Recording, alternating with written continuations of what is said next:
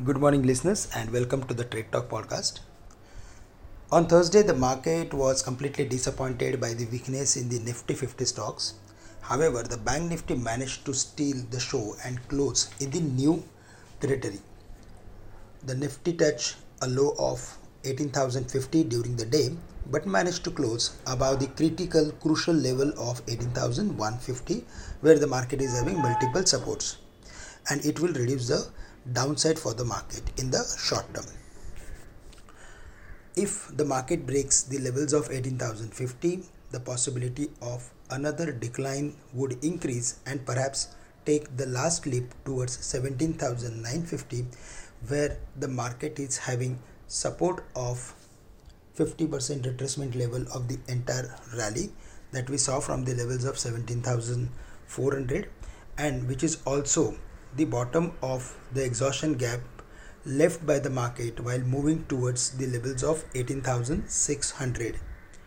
On the higher side, 18,250 and 18,350 would be major obstacles.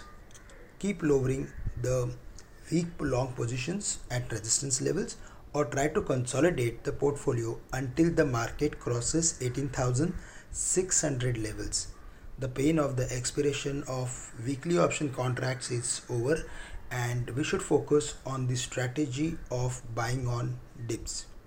For positional traders, it is advisable to buy between 18,100 and 18,000 levels and for that keep the final stop loss at 17,900. FIs are selling in equities and have increased their positions on calls as well as on put which is an indication of uncertainties are still prevailing in the market. However, retailers have increased positions on the put writing side, which is still concerning. And in case if we see the market is dropping, then some more unwinding unwinding is not ruled out. Positive part of yesterday's session was PCR put call ratio uh, and uh, it fell to the levels of 0.75 which will minimize the downside for the market and which indicates that the markets are oversold. In brief, 18,100 to 18,000 is the area where we should look for adding some positions with a stop loss at 17,900 and in fact if there is a medium term view then certainly we should look for adding good companies quality companies between those levels.